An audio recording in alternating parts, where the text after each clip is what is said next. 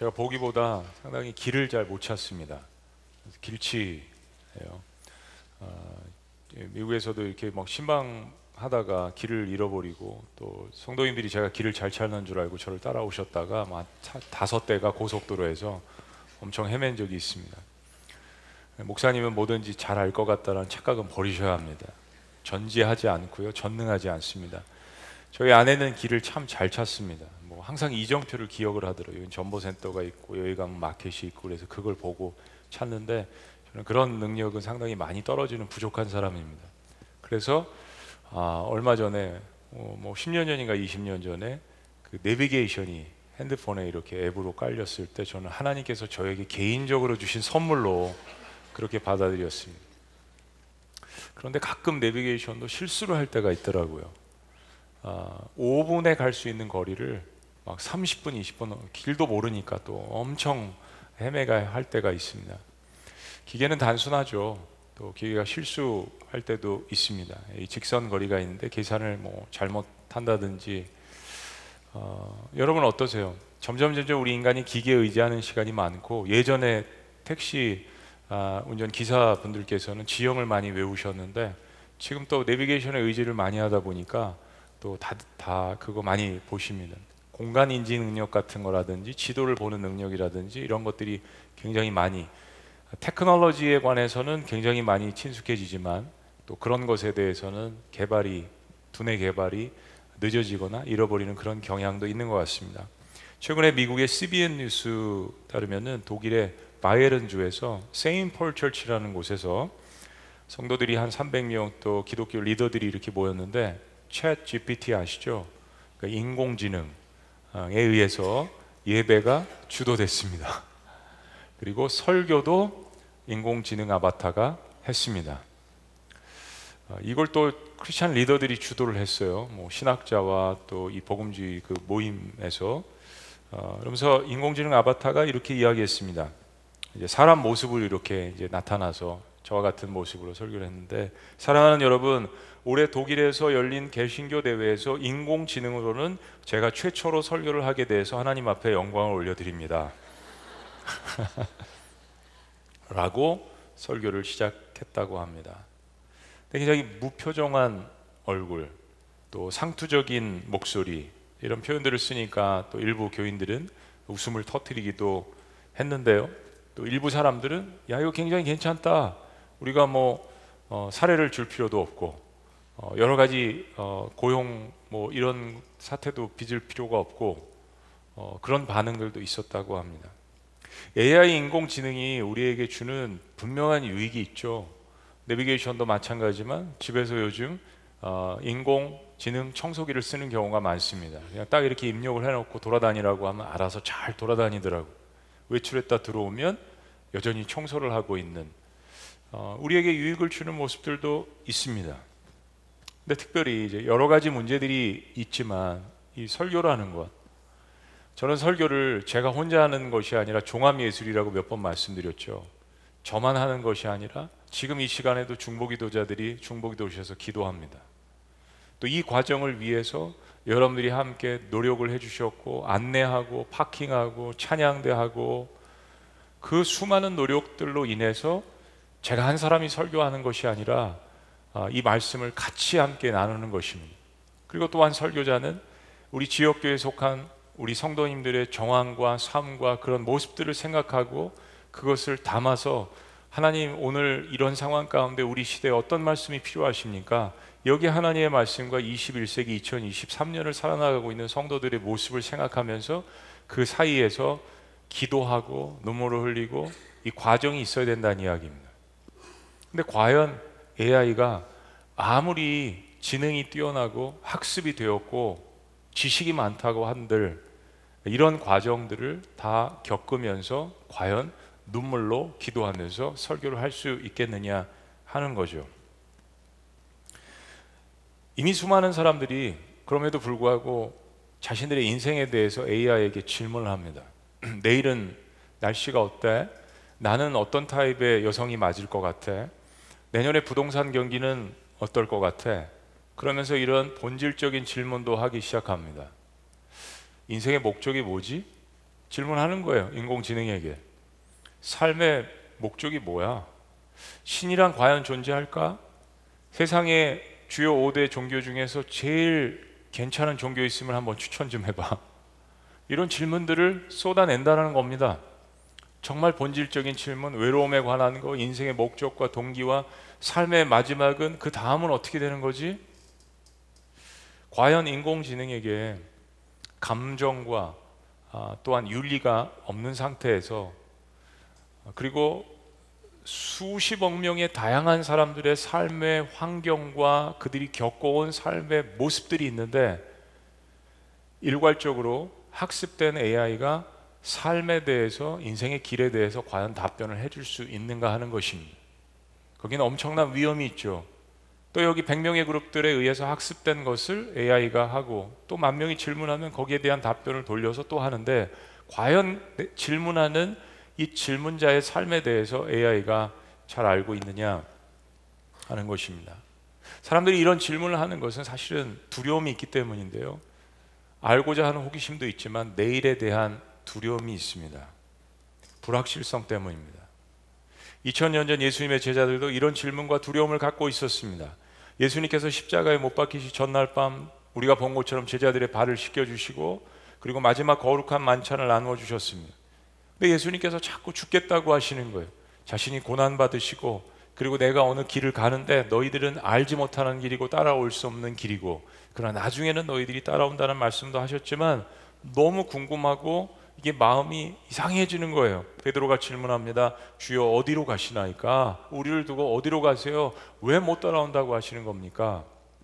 요한복음에는 또 다른 대화를 자세히 기록하고 있지만 누가복음 22장 같은 경우를 보시면 사탄이 밀가부로도 너희를 유혹하고 시험할 것이다. 너희가 다 나를 떠날 것이야. 라는 말씀과 더불어서 요한복음 말씀도 다 보셨지만 너희 가운데 한 사람은 나를 팔아 넘길 거야. 너희 가운데 하나 야 베드로야 너가 그렇게 용기 있게 이야기하지만 닭 울기 전에 너는 나를 세 번 부인할 거야. 이런 이야기를 계속 쏟아부으시는 거예요. 한참 분위기 좋았는데 발도 닦아주시고 밥도 먹여주시고 좋았는데 예수님께서 예언하신 이 이야기들을 듣자 제자들 마음 가운데 두려움이 들었습니다. 근심이 들었습니다. 내일에 대한 이야기를 하시는 거예요. 자, 그런데 그때 예수님께서 앞에 이야기하신 이런 무서운 예언들과 달리 마음에 근심하지 말라라고 이야기하십니다. 그게 1절 말씀이죠. 마음에 근심하지 말라라고 이야기하시면서 엄청나게 제자들을 격려하시는 말씀이 사실 오는 본문 말씀이에요. 내용인 즉슨 예수님께서 하나님 계신 그곳으로 가서 앞으로 제자들이 영원히 살 처소들을 단순히 하나의 집이 아니라 맨션스 여러 집들을 주님께서 준비해 주신다라고 이야기하시는 거예요. 그리고 다시 와서 제자들을 데리고 그곳으로 가신다라는 말씀을 하십니다. 자, 3절 말씀. 다 같이 시작. 가서 너희를 위하여 거처를 예비하면 내가 다시 와서 너희를 내게로 영접하여 나 있는 곳에 너희도 있게 하리라. 그랬더니 도마가 질문합니다. 의심 많은 도마죠. 도마가 이르되 주여 주께서 어디로 가시는지 우리가 알지 못하거늘 그 길을 어찌 알겠삼나이까? 우리 인류를 대표하는 질문입니다. 도대체 그 길, 주님께서 얘기하신 그 길을 우리가 알지 못하는데 그 길을 우리가 어떻게 갈 수 있겠습니까? 얼마나 많은 사람들이 사실 우리 인생에 가야 할 길을 알고 삶을 진행해 나갈까요? 저는 가끔 이 우스운 질문을 합니다.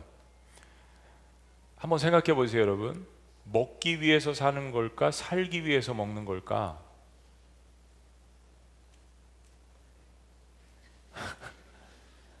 둘 다 우리의 삶 가운데 혼재되어 있는 것을 조금만 생각해 보시면 알게 됩니다. 실은 우리는 때로 먹기 위해서 인생을 살기도 하고 살기 위해서 먹기도 합니다. 맛있는 거 찾아다니시잖아요. 그런데 살다 보면 문득 문득 이것이 삶의 본질이 아니라는 것을 우리의 삶 가운데 깨닫게 되죠.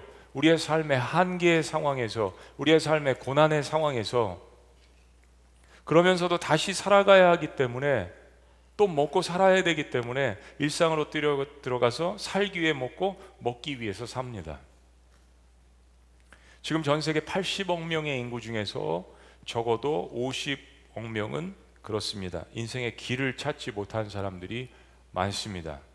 아직 삶의 목적과 동기와 끝을 발견하지 못했다는 이야기. 예수님께서 제자들에게 이렇게 답변을 해 주십니다. 6절 말씀 다 같이 시작. 예수께서 이르시되 내가 곧 길이요 진리요 생명이니 나로 말미암지 않고는 아버지께로 갈 자가 없느니라. 기독교 역사상 가장 중요한 핵심 메시지 가운데 하나죠. 요한복음 3장 16절과 더불어서 자, 이 예수님의 말씀들의 의미가 무엇인지 오늘 한번 살펴보기를 원합니다. 그 첫째는 길이 되신 예수 그리스도, 길이 되신 예수 그리스도. 우리가 그 길을 모르는데 주님 그 길을 어떻게 가겠습니까? 가는 길을 방법을 알려 주세요. 우리는 길을 가는 방법, 길을 가는 수단, 그리고 무한 경쟁의 시대 때 어떻게 하면 남보다 빨리 갈 수 있는지 우리 내비게이션을 찾습니다. 때로는 길을 두 가지, 세 가지 제시해 주잖아요. 고속도로 뭐 안 거치는 법, 통행세 안 내는 법, 그러나 가장 빠른 길. 그런데 우리는 방법을 가르쳐 달라고 수단을 가르쳐 달라고 주님 앞에 질문하는데 주님은 모든 인간들의 예상을 뛰어넘는 답변을 하십니다. 그게 뭐냐면 내가 곧 길이다라고 이야기하시는 거예요. 우리는 인생 가운데 방법과 수단을 찾는데 주님께서 I am the way 내가 곧 길이다라고 이야기하십니다. 모든 우리의 예상을 뛰어넘는 답변을 하시는 거예요. 예수님께서 말씀하시는 길의 그 끝은 천국입니다. 우리가 가야 하는 곳은 천국이죠. 여기에 동의하지 않으실 수도 있어요. 그러나 모든 사람들은 누구나 예외 없이 죽음이라는 것을 맞이합니다. 죽음 후에 다시 동물이나 사람으로 어, 환생하면은 좋을 수도 있겠죠. 그러나 윤회설은 증명된 것이 없습니다. 우리의 하나의 소망이죠. 두 번째, 세 번째, 네 번째 인생의 기회를 얻고 싶은 거예요. 윤회. 그러나 우리의 소망일 뿐 증명된 것은 없습니다. 반면 기독교는 시작과 진행과 마침 있는 분명한 역사관을 이야기합니다. 여러분, 우리 한 사람 한 사람의 일생을 보십시오. 우리 시작이 있었습니다. 태어났어요. 그때를 기억하시지 못하겠지만 엄연히 태초는 존재합니다. 그래서 내가 여기 있는 거죠. 논리적입니다. 그리고 우리는 성장을 합니다. 청소년기를 거쳐서 청년기를 거쳐서 우리는 정점을 찍습니다. 그리고 우리는 쇠퇴기를 거칩니다. 육신적으로도 또 마음적으로도. 그리고 우리는 삶을 마감합니다. 이게 사람의 일생만 그렇지 않습니다. 우주를 보아도 별도 이런 쇠퇴기가 성장기가 있다는 것을 과학자들이 이야기하지 않습니까? 그러면 성경은 그것이 끝이라고 이야기합니까? 아닙니다. 성경은 인간의 죽음 이후에 심판이 있다라고 이야기합니다. 심판은 사실 우리가 영적인 용어로 좋아하지 않을 수도 있지만 세상 스포츠 경기에서는 너무나도 중요한 단어입니다. 심판이 없다면 게임 자체가 이루어지지 않습니다. 누가 승자인지, 누가 졌는지 그 게임의 분석을 해줄 수가 없습니다. 어떻게 공평하게 인생을 이끌어 나갈 수 있는지 아무도 판단할 수 없습니다. 선과 악이 존재한다라고 이야기할 수도 없는 거죠. 근데 성경은 인간의 일생 이후에 심판이 있다라고 이야기합니다. 그것은 인생에 대한 평가가 있다라는 것입니다. 나의 억울한 부분도 갚아줄 수 있다는 것입니다. 구원이라는 말 속에 이 심판도 그래서 포함이 되어 있는 것입니다. 성경은 그러나 모든 인간이 죄를 범했기 때문에 또한 하나님의 그 거룩하심에 다다를 수 없다라고 선언합니다. 우린 때로 헷갈리기도 합니다. 경쟁해야 되는데 사회는 근데 성경은 모든 사람들이 죄인이라고 하니까 우리는 그 길의 끝에 도달할 수 없다라는 것인가? 라고 질문을 갖습니다. 그런 우리의 방황 끝에 하나님께서는 예수 그리스도를 이 땅에 보내주십니다. 그리고 이 땅에 오신 예수 그리스도께서는 그 길을 말씀하시는 거죠. 내가 바로 길이라고 이야기하십니다. 늘 수단과 방법과 어떻게 하면 빨리 갈 수 있느냐를 질문하는 우리들에게 주님은 I am the way, 내가 길이라고 이야기하십니다. 이 말씀의 의미는 내가 곧 너의 인생의 길이 되어 줄게라고 말씀하시는 것입니다. 세상은 방법을 찾아요. 늘 수단을 찾습니다. 성공하기 위해서 늘 빨리 가기 위해서 1등의 자리를 차지하기 위해서 이야기합니다. 근데 주님은 내가 너의 인생의 길이 되는 한 누구든지 그 인생의 끝에 도달할 수 있다라고 분명하게 이야기하십니다. 올바른 길을 선택하면 올바른 목적지에 도달할 수 있는 거죠. 자, 그럼 그 길이 유일한 길이라는 것을 증명을 하려면 그 길을 제시한 존재가 진리 자체여만 우리가 신뢰할 수 있는 거죠. 유일한 길이라고 I am the way 유일한 길이라고 이야기하시는 그 주님이 진리이셔야 이 말이 설득력이 있는 것입니다.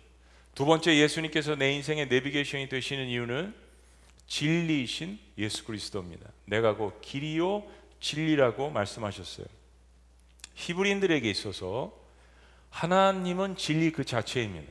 더 이상 토를 달지 않습니다. 야외 하나님 우리를 이집트로부터 구출해 내시고 광야 생활을 통하여서 가나안 땅으로 우리를 이끌어 주신 그 야외 하나님은 진리 그 자체입니다. 근데 그 진리이신 하나님 앞에 도달하기 위하여서 많은 율법들을 지켜야 했습니다. 여러 가지 까다로운 제사를 드려야 했습니다. 그러는 가운데서 시간이 지나면서 유대인들은 사랑 하나님을 사랑하는 마음에서 떠나게 되고 종교적인 의식들만 가득 차가 되었습니다. 율법을 지키면 착한 사람, 율법을 지키지 못하면 나쁜 사람으로 갈라버렸습니다. 근데 반대로 하나님의 형상이신 하나님의 아들 예수 그리스도께서 이 땅에 오셔서는 예루살렘 성전에 들어갈 수 없는 사람들을 찾아가셨습니다. 너무 아이러니하죠. 정말 예루살렘 성전에 들어가서 위로를 받고 격려를 받고 상처를 치료받아야 되는 사람들이 예루살렘 성전 안에 들어갈 수 없었는데 그런데 하나님의 아들은 정작 이 땅에 오셔서 예루살렘 성전에 들어갈 수 없는 그 사람들을 찾아다니셨다는 이야기입니다. 사마리아 수가성으로 이방인들에게, 죄인들에게, 창기들에게, tax collector들에게 오죽하면 예수님을 죽이려고 했던 유대 지도자들이 저저저저 예수란 자는 창기들과 죄인들과 함께 먹고 마시고 죄인들의 친구야 라는 별명을 지어 주었을까요? 사회 약자 계층들이 찾아오면 주님께서는 거부하지 않으시고 치료해 주셨습니다. 질병이든 그들의 마음의 어려움이든 그리고 너무나도 중요한 것은 모든 주변에 있는 사람들을 놀라게 했던 것은 죄를 사하는 권세가 있음을 말씀해 주셨습니다. 그리고 죄가 사함을 받았다라는 것도 선포를 해 주셨어요. 그리고 주님께서 말씀하시는 거죠. 너희들 봤어? 봤어? 지금 봤어? 나를 통해서 하나님께서 역사하시는 것을 봤어? 라는 그 말씀입니다. 7절 말씀. 다 같이요. 시작. 너희가 나를 알았더라면 내 아버지도 알았으리로다. 이제부터는 너희가 그를 알았고 또 보았느니라. 주님 보여주세요. 보여주세요. 라고 하는 이 질문에 이 답변을 하셨습니다. 그랬더니 빌립이 이렇게 요청을 합니다. 자, 8절 말씀. 시작. 빌립이 이르되 주여 아버지를 우리에게 보여 주옵소서 그리하면 족하겠나이다. 우리가 예수님이라도 짜증 나시겠죠. 지금 답변을 하셨잖아요. 그런데 빌립은 봉창 두들기는 이야기를 하는 겁니다. 주여, 자꾸 딴 얘기 하지 마시고요. 주님, 묻는 질문에만 답변하세요. 보여달라고 했는데 하나님 아버지를 우리에게 보여주시면 끝나요. 우리가 만족합니다. 주님, 보여주세요. 우리가 이렇게 이야기할 때가 있는 것 같아요.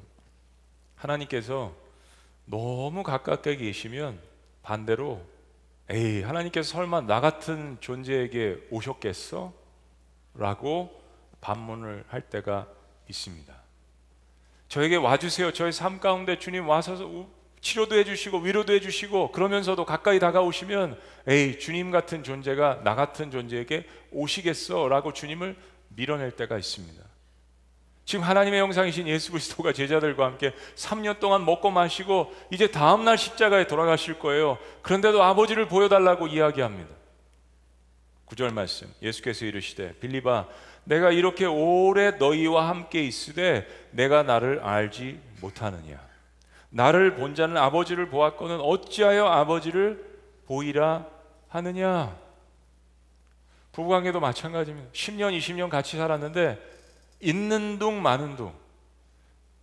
결혼 생활에서 가장 중요한 것이 사랑인데 그 사랑을 빼면 과연 뭐가 남겠느냐는 이야기예요. 지금 3년 동안 먹고 마시고 말씀을 나누고 인생을 나눴어요.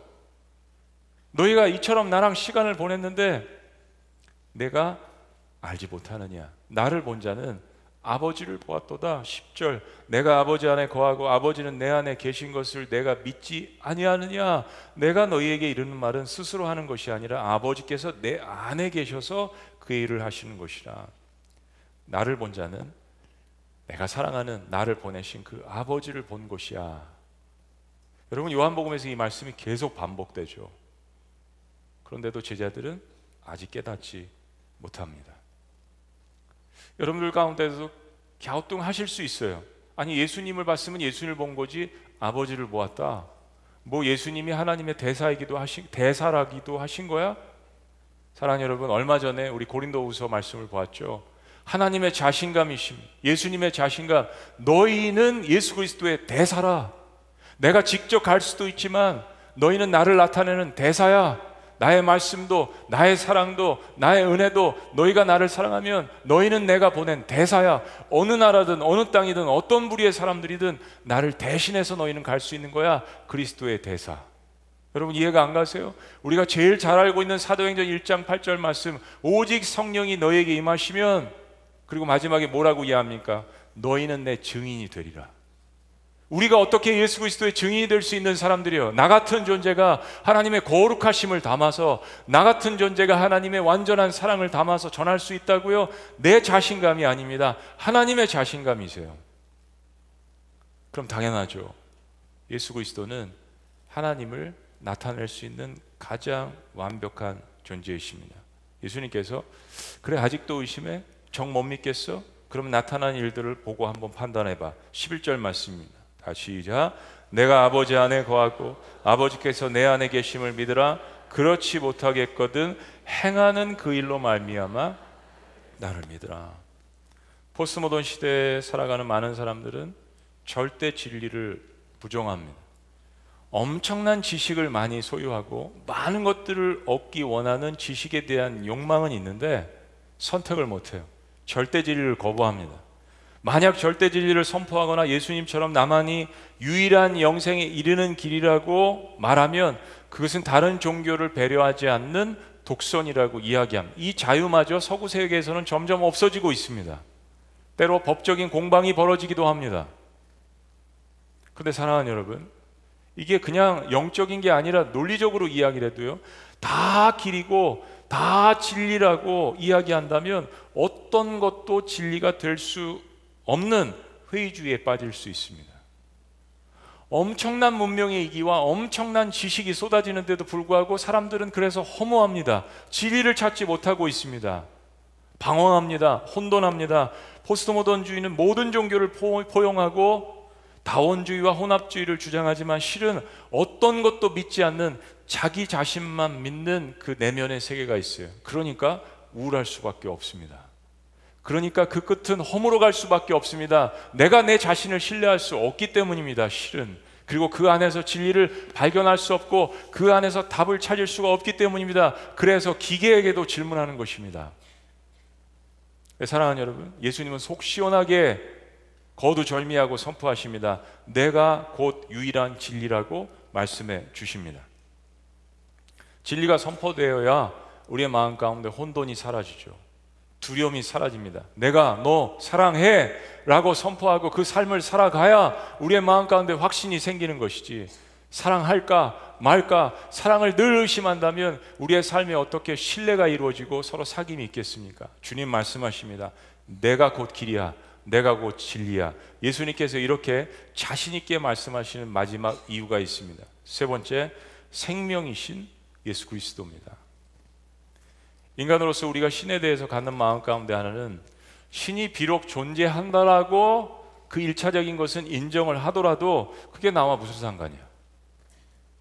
그런 신이 야외 하나님이 존재한다고 한들 그게 나와 무슨 상관인데 그 신이 나에게 무슨 감동을 줄 수 있는데 그 신이 나의 삶에 대해서 죽어보기라도 했어? 나를 위해서 희생이라도 해보기라도 했어? 도대체 그 신이 성경에 있는 그 하나님이 그 아들이라는 예수 그리스도가 나와 무슨 상관이 있는데 결국에는 인생의 고난의 길에서 그리고 진지한 질문 가운데 우리는 이 질문을 할 수밖에 없습니다. 신이 존재한다고 하더라도 그 신이 나와 무슨 상관이 있는 것인데 기억나시죠? 세족식 하시면서 베드로에게 하신 말씀 내가 너 발 씻겨 주지 않으면 너 나랑 상관없는 거야. 그 말씀이죠. 사랑하는 여러분, 하나님과 나와의 관계가 어떤 관계입니까? 주님께서 이런 관계라고 이야기하세요. 이거 보고 놀라지 말고 너희는 나보다 더 큰 일을 행할 것이라고 이야기하시면 오늘 본 말씀 가운데 여러분 우리가 이해할 수 없는 말씀이죠. 어떻게 우리가 하나님의 아들보다 더 큰 일을 할 수 있을까? 그런데 가장 먼저 예수 그리스도보다 숫자상으로 그리고 활약상으로 더 큰 일을 행한 것 같은 인물이 예수님을 세 번씩이나 부인했던 베드로입니다. 그가 예수 그리스도가 가시고 보내신 그 성령의 역사를 통해서 하나님이 누구이신지를 예수 그리스도가 누구이신지를 밝히 깨닫고 그는 말씀을 증거했습니다. 예수는 그리스도라고. 그리고 하루 아침에 그 말씀을 듣고 회개하고 예수 그리스도를 영접한 사람이 몇 명이라고요? 몇 명이라고요? 들어본 적이 없는데요, 목사님. 3천 명이라고 사도행전에 기록이 되어 있습니다. 3천 명, 남자만 3천 명. 학자들은 하루아침에 예루살렘 인구 10만 명 중에 남녀노소 합쳐서 무려 만 명 이상의 그리스도인들이 하루아침에 탄생했다라고 기록합니다. 1837년에 미국에서 태어나서 초등학교 4학년도 마치지 못하고 구두장의 아들로 태어났던 디엘 무디라는 사람이 16살 때부터 설교를 하면서 무려 200만 명이 넘는 사람들에게 육성으로 그리스도를 증거했다라고 역사는 기록합니다. 교회사 2000년 역사상 이런 일들이 어디 한두 개뿐이겠습니까? 그런데 예수님께서 그 이유를 말씀해 주십니다. 12절 내가 진실로 진실로 너에게 이르노니 나를 믿는 자는 내가 하는 일을 그도 할 것이요 또한 그보다 큰 일도 하리니 다 같이 시작. 이는 내가 아버지께로 감이라. 예수님 늘 언제든지 아버지께로 가실 수 있고 아니 지금도 하나시고 지금도 하나님과 소통하시고 하나세요. 근데 지금 예수님께서 하시는 이 말씀의 의미가 뭡니까? 내가 죽겠다는 이야기입니다. 내가 아버지께로 감이라 이야기는 십자가의 사건을 통과해서 그 죽음을 이야기하시는 거예요. 그리고 단순히 죽음이 아니라 그 죽음 가운데서 부활하셔야죠. 그래야 아버지께로 다시 가질 수 있는 것이죠. 바로 생명을 십자가에서 던지시겠다는 이야기입니다. 우리의 질문은 그겁니다. 만약에 신이란 존재가 존재한다면, 만약에 내 일생 이후에 영혼이라는 것이 존재를 한다면, 만약에 일생 가운데 모든 인생들을 심판해 주시고 판단해 주시는 심판자가 있고, 천국과 지옥이라는 것이 존재한다면, 그 신이 지금 나에게 할 수 있는 일이 무엇인가? 무엇을 나에게 행했기 때문에 내가 그 신을 의지하고 믿고 사랑할 수 있는가? 주님 말씀하시는 거예요. 내가 너를 위해서 죽겠다라고 말씀하시는 겁니다. 그 말씀이죠. 그리고 내가 너를 위해서 부활하겠다라고 말씀하시는 것입니다. 사랑하는 여러분, 우리가 올해 흩어져서 전해야 될 그 진리가 바로 오늘 이 말씀이었습니다. 내가 곧 길이요, 진리요, 생명이라는 이 말씀이죠. 우리가 올해 4년 만에 처음으로 대면 해외 선교를 나갑니다. 4년 만에 처음으로. 보통 저희들이 한 450명, 아, 20개국 정도의 그렇게 음, 한 40개 어, 정도 팀을 파송했는데 올해 거의 두 배로 나갑니다. 700명, 57개국에 60개 어, 정도 팀이 나갑니다. 우리 전주 블레싱도 작년에 제주 블레싱 2,400명이 나갔는데 올해 3,600명 이상이 가십니다.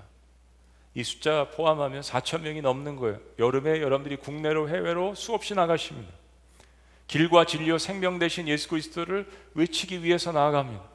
아직도 인생의 길과 인생의 목적과 그 뜻을 모르는 사람들을 향하여서 주님께서 파송을 하시는 거예요. 근데 사랑하는 여러분, 여러분 나가실 때 한 사람당 기도 후원자 10명을 받으셔야 합니다. 그래서 우리는 금요일 날 기도 후원자의 밤을 하는 거예요. 나를 위해서 기도해 줄 수 있는 사람, 그 기도의 몫이 필요한 것입니다. 여러분 기도 후원자를 여러분 반드시 가지셔야 해요.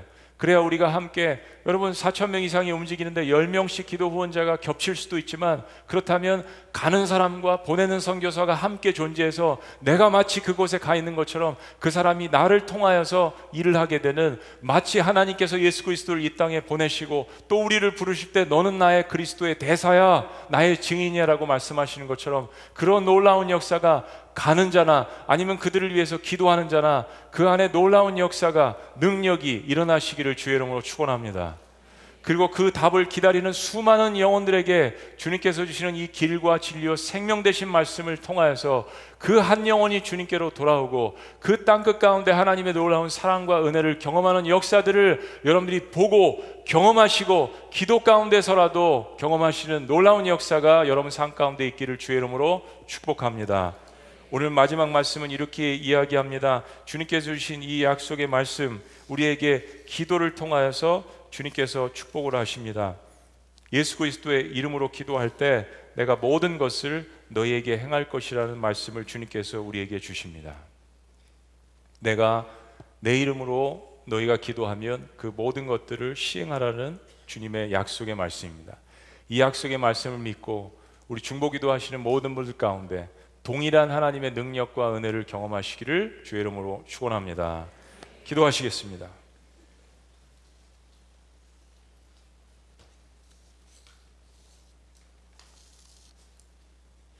살아계신 하나님, 수많은 사람들이 인생의 길을 찾지 못해서 방황하고 헤매고 인생의 진리가 무엇인지 우리가 만든 기계에게 질문하기도 하고 때로 그 질문에 대한 답을 모르는 사람들과 함께 토론을 할 때도 있지만 그러나 오늘 주님께서 내가 곧 그 길이고 내가 곧 진리이고 내가 너를 위해서 죽었다가 살아났다라는 생명이라는 이 말씀을 우리에게 들려주신 것 너무나도 감사합니다. 이번 여름 태양볕이 뜨거운 것처럼 우리의 가슴도 다시 한번 뜨거워져서 다시 땅 끝으로 미션 어겐 주님께서 주신 이 사명을 온전히 감당하며 그 땅을 향하여 달려 나갈 때 주의 성령께서 함께 하시고 보내는 선교사로 남아서 기도하는 모든 중보 기도자들과 함께 연합되어서 하나님 앞에 영광을 돌리는 놀라운 역사가 있게 하여 주시옵소서. 우리를 보내시는 놀라우신 이름 예수 그리스도 이름으로 축복하며 기도합니다. 아멘.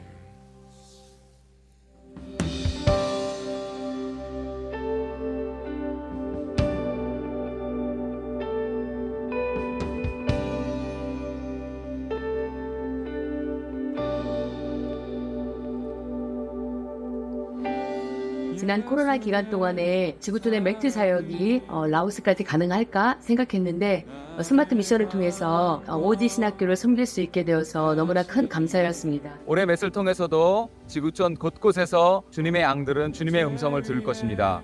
6월 29일 드디어 코로나로 인해 오랫동안 만나지 못했던 분당 10지구팀이 저희 캄보디아 침례 요한교회를 방문하게 되었습니다. 저희 그레이섬 아이들도 많이 기다리고 있습니다. 현지인들에게 또 새롭게 복음이 전해지는 놀라운 그런 선교의 당이 되기를 기도하겠습니다. 여러 성도님들의 헌신으로 현지인들이 예수님을 아는 귀한 기회가 되기를 기도하며 기다리겠습니다. 그리고 곧 만나게 될 만남을 기대하며 기도하고 있습니다. 자연도 아름답고 영혼도 아름다운 라오스에서 곧 뵙기를 기대합니다. 주님의 위로가 되어 주십시오. 주님의 목소리가 되어 주십시오.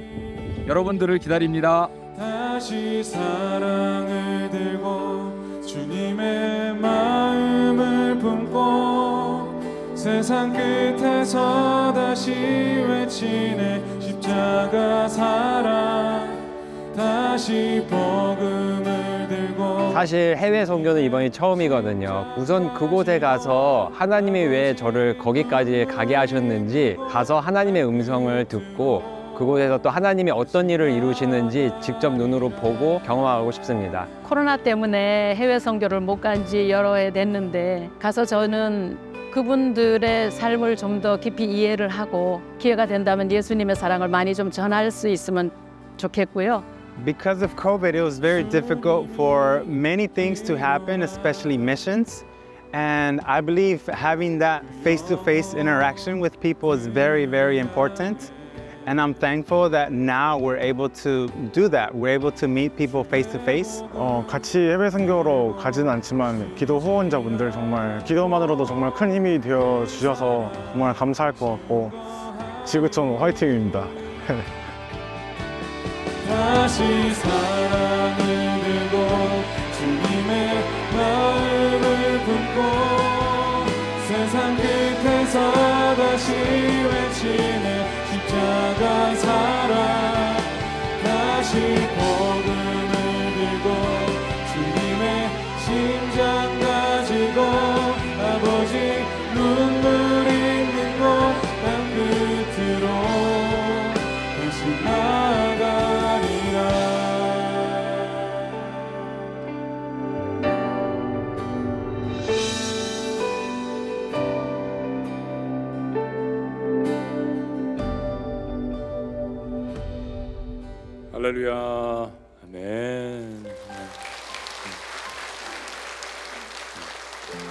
자리에서 다 같이 일어나시겠습니다.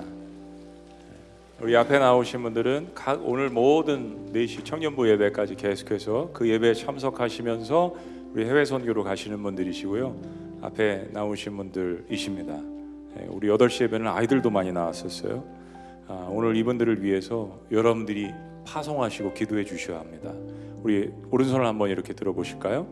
간단한 구원대 우리 한번 이렇게 외쳐보시겠습니다. 다시, 땅 끝으로. 다시 한번요. 다시, 땅 끝으로.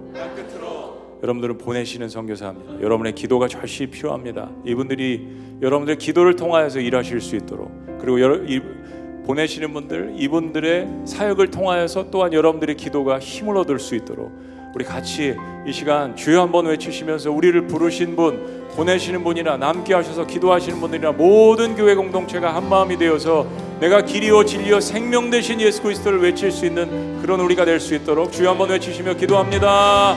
주여 아버지 내가 곧 길이요 진리요 생명이라고 우리에게 말씀해 주신 것 감사합니다. 수없이 많은 사람들이 진리를 모른 채 방황하고 있는 하나님의 시대 하나님께서 하나님의 사람들을 땅 끝에서 일으키시고 이곳에서 일으키셔서 만나게 하십니다. 하나님 성교사님들을 위로하고 격려하는 역사가 있게 하여 주시옵소서. 하나님 가는 자들 마음 가운데 성령의 충만함으로 갈 수 있도록 인도하여 주시옵소서. 보내는 사람들 마음 가운데 기도로 충만하여서 마치 내가 그곳에 함께 가는 것처럼 기도의 미사일을 쏘아 올리게 하여 주시옵소서. 모두가 한 마음이 되어서 인생의 방황 끝에 서 있는 민족들에게 족속들에게 땅 끝까지 찾아가서 내가 길이요 진리요 생명 되신 예수 그리스도를 지구하는 놀라운 역사가 그러한 기쁨과 영광이 우리 안에 넘쳐날 수 있도록 주여 인도하여 주시옵소서. 서로를 향한 축복된 마음 가운데 너희가 서로 사랑하면 이로써 모든 사람이 너희가 내 제자인 줄 알리라 라고 하신 이 놀라운 사랑의 능력이 강력하게 일어날 수 있도록 주여 인도하여 주시옵소서 주님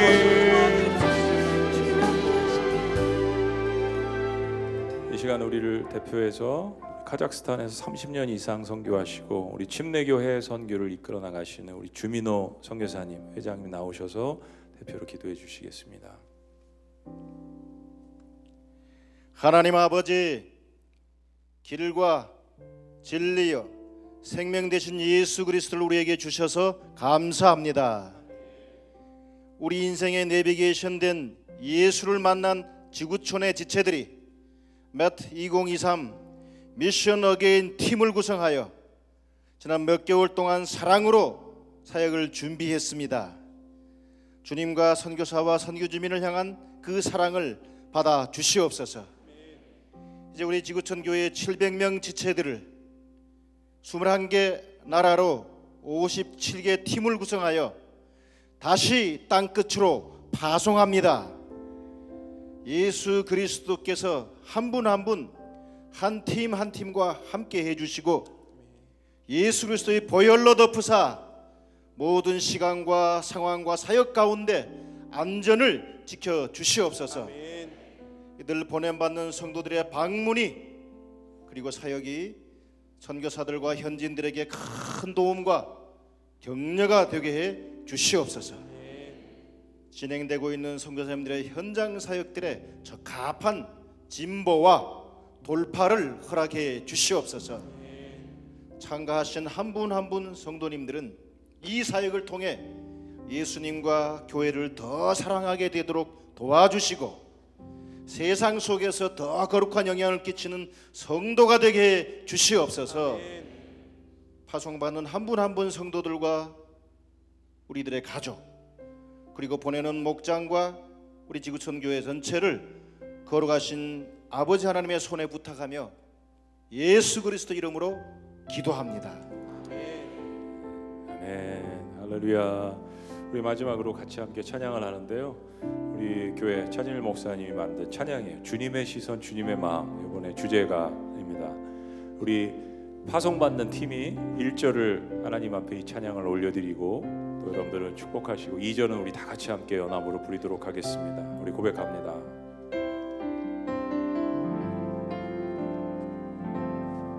주 속에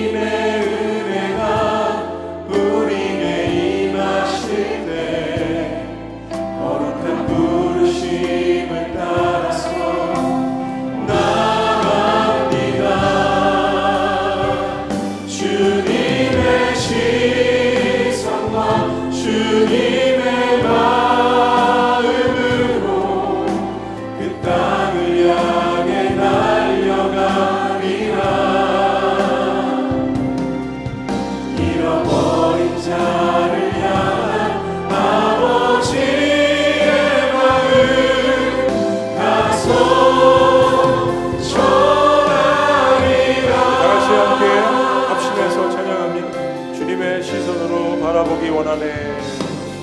주님의 시선으로 바라보기 원하네 주님의 마음으로 주님의 마음으로 섬기기 원하네. 섬기길 원하네 고백합니다. 하나님의 사랑이 하나님의 사랑이 내 속에 부어질 때 긍휼히 여기시는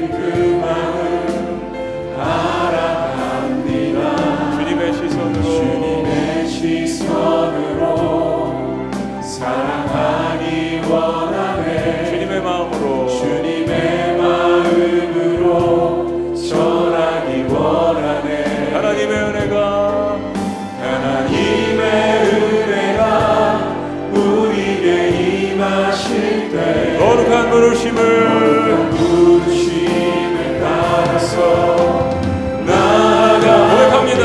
주님의 시선과 주님의 시선과 주님의 마음으로 그 땅을 향해 달려가리라 잃어버린 자를 잃어버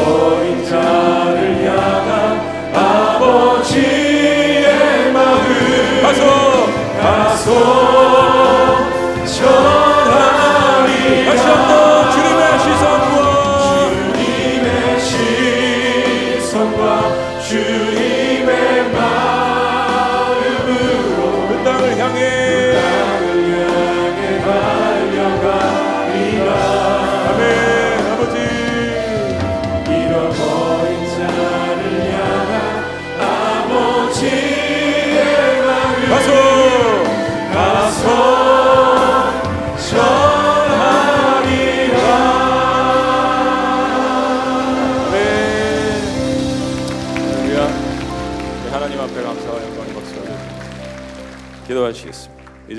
예수 그리스도의 은혜와 하나님 아버지의 극진하신 사랑과 성령님의 감화교통 역사하심이 인생의 목적과 길을 질문하는 수많은 영혼들에게 내가 곧 길이요 진리요 생명이라고 말씀해 주신 그 주님을 외치게 하시고 주님을 영접할 수 있는 소망을 바라보며 해외로 국내로 흩어지며 같이 함께 기도하는 모든 백성들의 위대한 섬김과 선교사님들의 삶과 사역 위에 지금 더 영원토록 함께 하시기를 간절히 축원합나이다. 아멘.